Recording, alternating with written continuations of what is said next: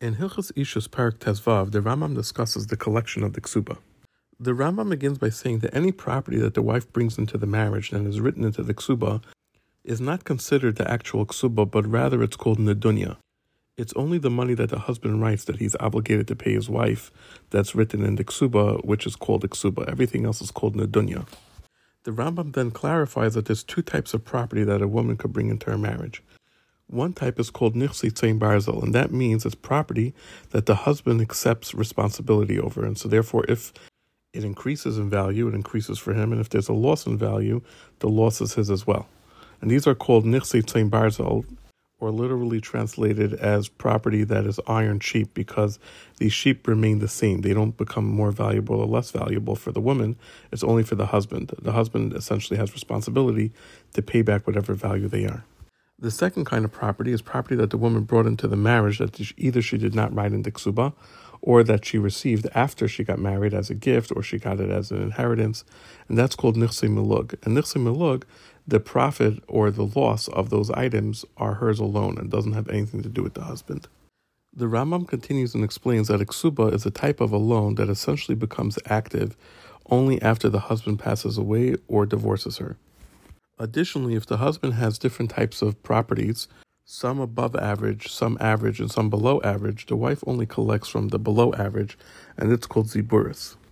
Additionally, the Chachama made a takana that when a woman comes to collect her ksuba after the husband passes away, she must swear and say that she didn't get paid in any other way. For example, she didn't forgive the ksuba or she didn't sell it at some other point, etc. If, however, she was divorced by the husband, then she doesn't have to swear. See halachas gimel through vav for more details and takanas that the chachamim made in regards to the collection of the ksuba. The Rambam continues and says that the Geonim made a takana as well that a ksuba of a woman could also be collected not just from property, but from any type of object that the husband owns. See halacha zayin through tes for more details.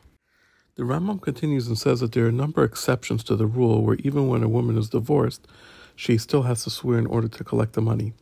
See halachas yud through yud zayin for different cases and scenarios. The Rambam continues and explains that if a woman made a condition with her husband that she would be able to be believed no matter what to collect the money from her ksuba, then she does not have to swear. But if it's to collect from his descendants after he passes away, then she does have to swear. See halachas yud zayin through chavei for a number of other scenarios when there's conditions involved. Additionally, see those halachas to see how long a woman could collect her ksuba for if it's a place that does not write iksuba or if it's a place that does write iksuba.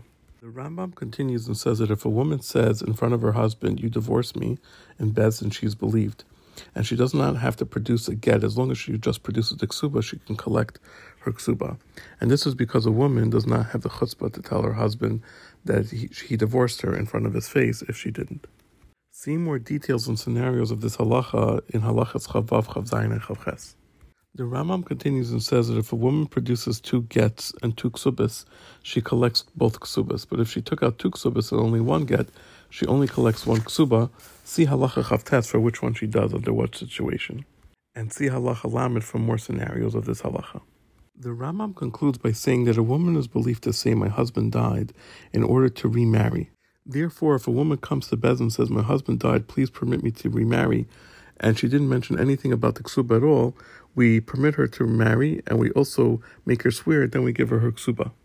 If she came and said, though, my husband died, please give me my ksuba, then we don't believe her renegade to the ksuba and we also don't allow her to remarry.